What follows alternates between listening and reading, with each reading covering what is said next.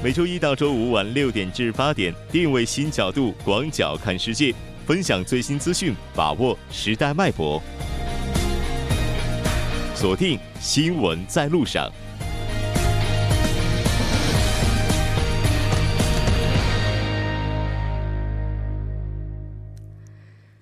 好的，欢迎回来，这里是正在为您直播的 TBS EFM 调频一零点三新闻在路上。十二月一号，TBS EFM 将迎来开播十周年纪念日。那为了庆祝这一特别的日子，十一月三十号周五晚上七点半，TBS EFM 将举行开播十周年特别音乐会——光辉十年 A Dazzling Decade。我们在这里也是真诚的邀请各位参与。这次音乐会将在位于瑞草区的国立国乐院礼乐堂举行。届时，韩国四物游戏之父金德洙、爵士女歌手熊山、传统打击乐器组合 USO，以及来自国立国乐院的正乐团、舞蹈团、民俗乐团、创作乐团，将为大家奉上精彩的演出。希望领取免费入场券的朋友们，现在就可以通过 TBS EFM 官方网站以及国立国乐院官网进行申请，截止日期为十一月二十六号。被选中的听众朋友，我们的工作人员会单独和您联系。二零一八年十一月的最后一个晚上，和 TBS EFM 一起感受韩国国乐之美。那稍后第二部节目当中，将为您带来今天的《半岛之外》、首尔新生活以及听首尔广告过后，马上回来。关注半岛之外事态走向，传播全球动态新闻声音，《半岛之外》。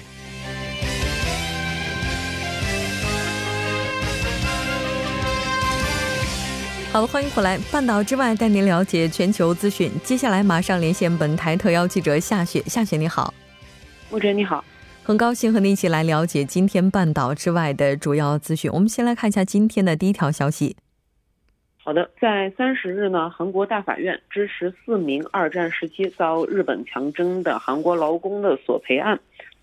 判决呢，这个涉事的日本公司向每位原告赔偿一亿韩元。就此呢，日本向涉事的本国企业传达了不赔偿、不道歉的方针。嗯，是的。那我们先来看一下具体的相关报道内容。好的，据韩国呃，据日本的这个《每日新闻》今天报道呢，日本政府将近期以涉事的本国企业为对象举行说明会，传达不拒绝、不和解的思想。日本企业将根据政府的立场和政策进行应对，这就相当于是说呢，政府亲自出面下达了实际上拒绝赔偿的方针。嗯，是的。此外，我们在节目当中也提到过，日本外相河野太郎和韩国外交部长官康京和也是通了电话。那当然，双方呢也是表示将会发展面向未来的两国关系。但这个案件究竟是否会影响到未来两国的关系呢？就在这个三十一日呢，日本的外相河野太郎与这个康京和通话后呢，要求日本政府采取措施，避免日企受到不利的影响。而且他向韩国政府施压称，韩日基本协议是两国之间最大的法律基础。如果该条约受到损害的话，韩日关系将受到影响。韩国政府呢，应该考虑到问题的重大性，迅速明确为应对。对此呢，这个韩国的这个外交部长。康金和表示，将从内部考虑今后的应对方案。当然，这个韩国大法院的这一结果呢，是引发这个韩日的高度关注，并且呢，是引起这个日方的强烈不满。呃，据这个日本、韩国的媒体报道呢，这个。河野太郎认为这个结果是非常令人遗憾，而且无法接受的，表示呢将考虑所有可能的应对选项。嗯，是的，没错。当然，其中就包括接下来的话将这个案件上诉到国际法庭。那这条关注到这儿，接下来依然来看一下印尼客机搜索黑匣子的相关报道内容。好的，在当地时间十月三十一日，印尼的军方负责人表示，搜索人员认为他们已经探测到了来自这个坠毁的 JT 六幺零客机的黑匣子的信号。嗯，那这起事件是发生在当地时间二十九日的六时二十分，一架飞机起飞十三分钟后失联。截至目前，应该说这个事件仍然在进一步的处理当中。这条关注到这儿，我们再来看一下重庆万州坠江的公交车打捞最新报道内容。好的，历经了这个八十六小时之后呢，重庆万州坠江公交车呢是于这个十月三十一日二十三时三十分左右被打捞出水。据这个来自救援现场的报道称呢，公交车被四条绳索从四个方向包围，车身已经明显变形，车窗玻璃全部破裂，车体全部露出水面后，在打捞船上的工作人员拿出手电筒照射车厢的内部。此后呢，这个直到直至这个二十三时四十一分，坠江的公交车体全部离开水面。嗯，是的。那截至目前有多少人遇难呢？经这个公安机关的初步核实呢，失联人员是十五人，而截至这个截至这个二十呃截至这个三十日下午三时呢，三批下潜的这个救援人员是救出了第七名的遇难者遗体。并且呢，还发现了两名遇难者遗体。嗯，是的，在昨晚被打捞出之后，也是现场鸣笛致哀。当然，那我们在这里也是向遇难者表示哀悼。这条关注到这儿，再来看一下今天的下一条消息。好的，中国中央机关及直属机构的一年一度的公务员招考，也被称为国考。每到这个国考报名的话，总会遇到这个公考热、国考热。而相较于前几年呢，本次的国考的招录的规模是大幅的缩减。嗯，是的，没错。那十月三十一号的下午六点钟，二零一九年中国国考报名截止了。截止到报名时候的数据显示，报名过审人数已经超过了一百二十万人了。是的，没错。而且就这个竞争的激烈程度来看呢，本次国考报名已经出现了多个千里挑一的职位，最热的竞争岗位呢，甚至超过了四千选一。按照这个安排呢，报名结束之后，报名资格审查工作还将持续四十八个小时，最终呢，报名过审人数呢还将继续增加。嗯，截至目前来看的话，哪些职位的竞争是比较激烈的呢？根据这个国家公务员局公布的数据来看呢，截至报名结束时，广州市惠广州省惠州市龙门县气象局预报股业务这个管理科员一职竞争就已经达到了四千零四十比一。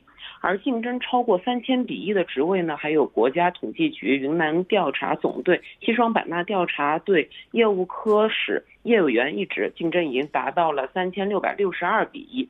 再比如呢，这个国家知识产权局商标评审委员会的这个案件审理处主任科员及以下的一职呢，本次是计划招录三人，但是截至报名结束，该职位已经有九千一百四十四人通过了这个资格。审查，嗯，职位的竞争比呢也将超过三千比一。是的，虽然说现在报名是已经结束了，但是对于考生来讲啊，仍然是不能掉以轻心的，需要及时的去查阅报名系统。是的，没错。十月三十一日的十八点至十一月二日的十八点是最后的审核时间。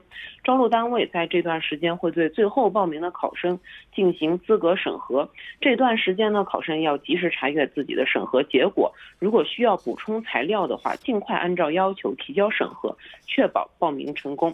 如果临近时间还未还是这个未审核的状态的话，可能就需要及时。致电给这个招录的单位进行咨询。嗯，是的，没错。那如果我们收音机前的听众朋友有在海外报名的话呢，也提醒您要尽快的、及时的去确认相关的报考信息。那我们再来看一下今天的最后一条消息。好的，据中国驻蒙古大使馆网站消息，近日两名中国公民。赴蒙旅游期间呢失联，疑似已前往这个库苏古尔湖附近的无人区探险。得知以上消息后呢，这个使馆也是高度重视，立即启动了灵宝应急的预案。嗯，是的，我们先来看一下相关的报道内容。嗯，好的。目前呢，这个使馆方面已经是第一时间同盟方的有关部门进行了沟通，推动了盟方抓住黄金救援时间，全力开展。搜索工作，目前呢，这个搜索工作呢仍在进行之中。是的，蒙古它的自然风光非常优美，但安全形势上来看，可能是受到地广人稀的影响，偏远地区的路况是非常差，并且人烟也是稀少的，所以前往蒙古旅游的话，也是有很多的注意事项。是的，没错。因此呢，这个驻蒙古的使馆也是郑重提醒各位来蒙的这个中国游客，注意人身安全，谨慎前往无人区。而且呢，要注意以下一几点：第一个就是要理性选择旅游项目，做好安全防范；第二个呢是，如果前往牧区的话，请务必做好充分的准备；第三个是密切关注中国驻蒙古使馆网站的相关消息，了解蒙古的天气、卫生等情况；第四个就是提高安全意识，防范这个盗抢风险；第五个就是要牢牢记住常用的一些联系方式。是的。密切的和使馆方面保持沟通。好的，非常感谢夏雪带来今天的这期节目，我们下期再见。好的，下期见。接下来关注一下这一时段的路况、交通以及天气信息。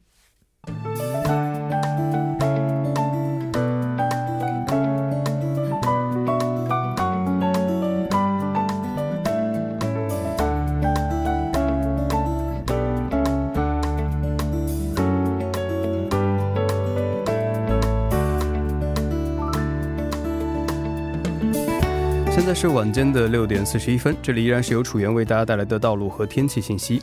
让我们继续来关注一下这一时段的路况信息。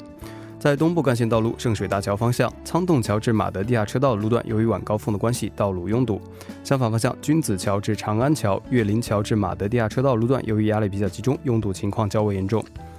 在京釜高速公路釜山至首尔方向，在距离竹岩休息站约三公里的三四车道上面，不久之前发生了和货车相关的追尾事故，相关人员正在积极的处理当中。受此影响，后续约两公里的路段出现了交通停滞。相同方向，南沙停车场至巫山进出口、七星东滩进出口至新吉分岔口路段，由于车流汇集，拥堵情况较为严重。接下来是永东高速公路仁川方向新集分岔口至光桥隧道北水源进出口至复古进出口路段，由于车流增加，道路拥堵。相反方向东军浦进出口至复古进出口路段，由于受到流量大的影响，出现了车行缓慢。还请各位车主朋友们参考以上信息，注意安全驾驶。好的，让我们来关注一下天气。明天由于受到西海上的高气压影响，全国大部分地区以晴天为主。从明天开始，气温将回升到往年平均水平，白天的温度将会达到十五度以上。由于高气压的影响，白天的温度虽然会有所升高，不过早晚存在较大的温差，还请各位车主朋友们注意健康管理。来关注一下首尔市未来二十四小时的天气情况：今天晚间至明天凌晨晴，最低气温四度；明天白天晴，最高气温十七度。好的，以上就是这一时段的道路和天气信息，我们稍后再见。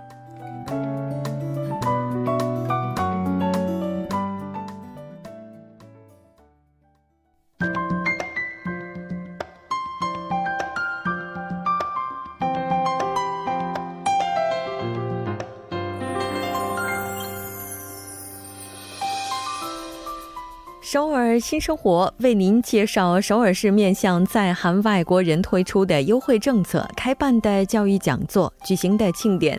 接下来，马上进入我们今天的首尔新生活。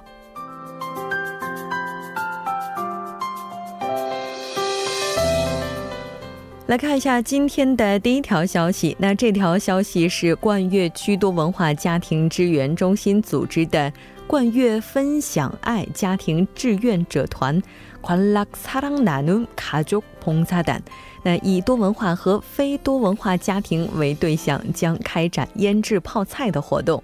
那这次活动的时间是在十一月十一号星期日，从上午的十点半到十二点半，地点就是在冠岳区的多文化家庭支援中心。 这次呢，主要面向的群体是父母以及家里的小学以上的学龄子女，一共会招募十四组的家庭。那我们再来看一下具体的情况是，多文化家庭以及非多文化家庭将各招募七组。当天制作的泡菜将捐送给困难家庭。如果您愿意的话，也可以成为传传递泡菜的使者。把当天腌制的泡菜直接送到需要他们的家庭。那申请是从即日起一直到额满为止。那这次的活动也将会认可您社会志愿者活动的时间，参与的费用是全免的。具体信息您可以拨打电话零二八八三九三八三零二八八三九三八三进行咨询。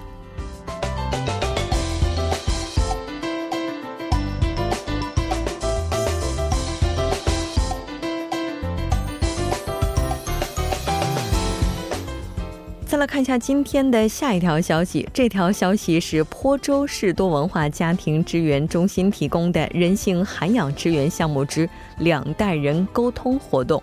소통하는사춘기자녀오춘기부 모， 帮助青春期的子女实现和父母的沟通。活动的时间是在十一月四号、十一号、十八号、二十四号、二十五号，具体是从上午的十点到十二点。 内容就是实现子女和父母之间的互相认可、沟通、理解分歧等等。那一共会有五期的主题。需要沟通的多文化家庭以及非多文化家庭，九周岁以上的青少年子女及父母呢，都可以报名申请。地点就是在坡州市的多文化家庭支援中心。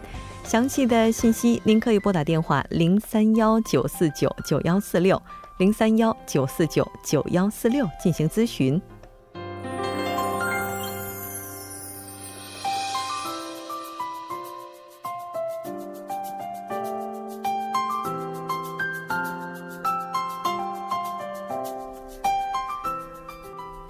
看一下今天的最后一条消息，这条消息是中北低川的多文化学校 Polytech 塔松高中将举办的2018年全国多文化家庭中途入境青少年韩语演讲大赛，大赛的时间是在11月22号。那这次主要面向的群体是1995年至2005年出生的多文化家庭中途入境青少年。外国人家庭青少年和高中毕业生这次是不具备参与资格的。那这次的比赛是在中北低川的 Politek 塔松高中。您可以在时间旅行我的朋友当中任选一个作为您的演讲主题。申请截止日期是到十一月的十二号。这次的话也会经过第一轮审查，在第一轮审查过后，将选拔十人进入最终的大赛。详细信息您可以拨打电话零四三六四九二八二幺零四三六四九二八二幺进行咨询。好的，以上就是今天首尔新生活的全部内容。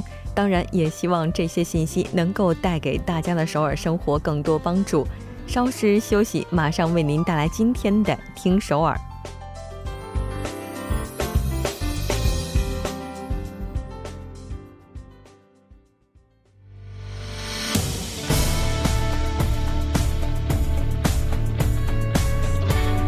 您现在收听的是《新闻在路上》。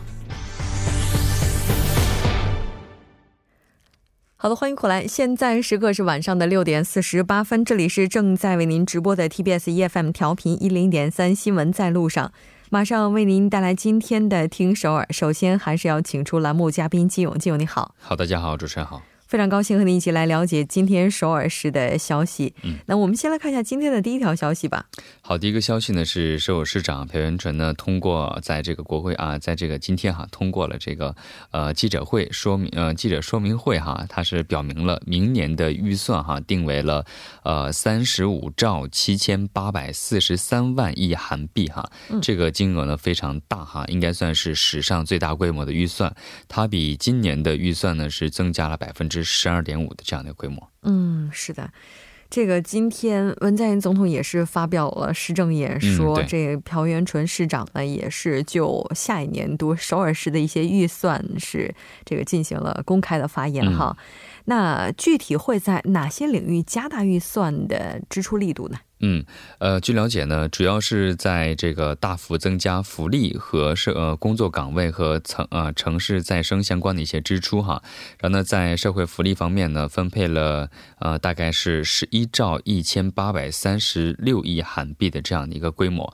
然后它是以比今年呢增加了百分之十五点八，然后呢占到了今年整啊明年整个预算当中的百分之三十五这样的一个比例哈。嗯。然后呢，举个例子说来说，比如说呃有一个地方就是说。从幼儿到老人，就是说会提供啊不分年龄的全方位的全面的照顾的这样的一个公共服务。然后呢，还有今年年初哈承诺的二十四万户的公共租赁住房的供应计划呢，也将在呃未来的这几一段时间内顺利推进。嗯，那排在第二位的话，应该就是教育了。嗯，对，呃，除第二位呢是教育和这个地方的一些自治区的一些相关的政策哈。然后呢，首尔市呢还计划呢在比如说在江南、江北这些呃均衡发展政策上投资是一兆九十七亿韩币。然后呢，致力于改善这个非江南地区的居住环境和强化地区经济的自生能力。然后呢，为了预防老化的地铁啊或者是道路，他们一些整修哈等一些安全事故，将投入。一兆一一啊，一兆四千七百八十一万亿韩币这样的规模。嗯，是的，嗯，这个其实应该说，在预算方面的话，那韩国政府在之前国政监察当中也提到了，说将会在就创造更多就业岗位方面拨更多的预算。对，那这个首尔市其实应该也是一样。对，是这样的哈。呃，工作岗位的预算呢是一兆七千八百零二亿韩币哈。然后它是也算是历史上最大规模的直接或间接岗位的这样的一个预算。那计划呢利用这些预算啊，创造三十七万个工作岗位。比如说哈，在青年投资支援金上面就出就又有一个七亿韩币的这样的一个投资。然后呢，主要是居居住在首尔，然后年龄呢是在十九到三十四周岁。然后呢，在首尔这个标准所得呃金额的百分之一百五十以下的人，然后都可以进行申请这个金额哈。如果申请到的话呢，呃，就可以每个人得到三千万韩币的支援。但是呢，有一个人数限制哈，是五百人。然后呢，与此同时呢，政府呢还将投资六百啊九百六十七亿韩币哈，然后呢支援这个之前提到过的，就是说在首尔支付，我针对这些啊劳动的一些弱势群体啊小工商业者啊他们的一些呃零手续费的支付手段哈。嗯。然后呢，据了解，还有就是给一些弱势的劳动者啊提供这个首尔型的带薪病假，然后呢正式支援这个小工商业者呢加入到这个雇佣保险当中。嗯，是的，没错。那当然，这个预算我们看到在各个方面也都是有所增加了。可能在今年年末的时候，关于如何去扩大明年这个财下一个财年它的这个资金池子的问题，也会被提上日程的。那这条关注到这儿，我们再来看一下下一条消息。好，第二个是受政府九一三房地产政策的影响，哈，在本月呢，首尔地区的房价的涨幅呢，呃，是出现了一个。呃，较大的、较大的一个回落。嗯，是的。我们来看一下具体的情况。嗯，根据韩国这个鉴定院的调查呢，本月首尔地区的住房买卖价格呢，比上个月是上涨了百分之零点五一哈。然后呢，虽然还是房价在上涨哈，但是上涨的幅度呢，是较上个月来说是减少了将近一半以上哈。嗯。然后呢，发表这个九一三对策之后呢，以首尔地区为中心哈，然后呢，出现了部分一些急销物的一些交易的减少，然后呢，成交势头也是趋于稳定哈。呃，但是本月的上升率呢，如果是按本月的上升率哈，虽然说是较上个月是减少了百呃一半以上哈，但是呢，较去年十月份来说哈，还是高出了两倍以上的。嗯，是的。那当然，这个具体的情况，包括各个区的这个降幅，我们也来看一下。嗯，呃。看一下各个区哈，比如说瑞草区是百分之一点九零降到了百分之零点五一哈，然后呢江南区是百分之一点一点八降到了百分之零点四九，然后呢松坡区是一点五五降到了零点四五，然后江东区是二点一八降到了零点五七，然后呢还有永东浦区是一点六六降到了零点四九哈，然后呢刚才提到其实首尔的房价呢是不断的是上涨，但是虽然上涨幅度在下降哈，但是呢之前也提到过。地方的房价呢，其实是一直出现了一个呃房价下跌的这样的一个状况哈。但是呢，这今天这个消息显示，地方的房地产价格呢下降幅度呢，较上个月来说是有所减少了，就说它的房价跌的程度稍微小了一点。对，我们在今天他说的时候还提到，三十多岁买房的人是 越来越多，越来越多了。然后从这个某个层面上来讲，也是他们哄抬了目前的房价哈。这么看来，是不是大家变得更加理智了？嗯，来，我们再来看。一下今天的最后一条消息。好，最后一个消息呢，是在这个寒冷的天气来临的情况下呢，首尔市呢将比去年提前半个月，也就是从今天开始哈，推进这个冬季露宿者和贫困区开展的一些特别的保护对策。嗯，是的。那这个对策的具体内容，我们来看一下。嗯，呃，首尔市呢计划把这个街道的露宿者使用的一些设施哈，叫做综合支援中心和呃一个另一个设施就是临时保护设施哈，他们灵活利用起来，然后同时呢利用这个应急空间，然后呢最多为这些呃露宿者或者是贫困区的一些呃取暖弱势群体啊，最多准备的是一千三百多个应急呃应急的过夜的这样的一个场所所哈。然后呢，现场咨询班呢将随时在街道和贫民区进行巡查。然后呢，在市民们如果在路边或者发现了这个露宿街头的一些呃人的话呢，也可以通过一个一些方式哈，呃进行举报，然后呢让专业的人士来进行给他们提供帮助哈。对，这里呢可以利用二十四小时运营的一个呼叫中心的电话号码，叫呃电话号码是一六零零九五八二哈，这是露宿者危机应对呼叫中心。是的，我们看到首尔市还计划向这些弱势群体发放企业或者是民间捐赠的，包括服装啊、睡袋、食品等等这些物品哈。对，非常感谢金勇，我们下期再见。好，再见。整点过后马上回来。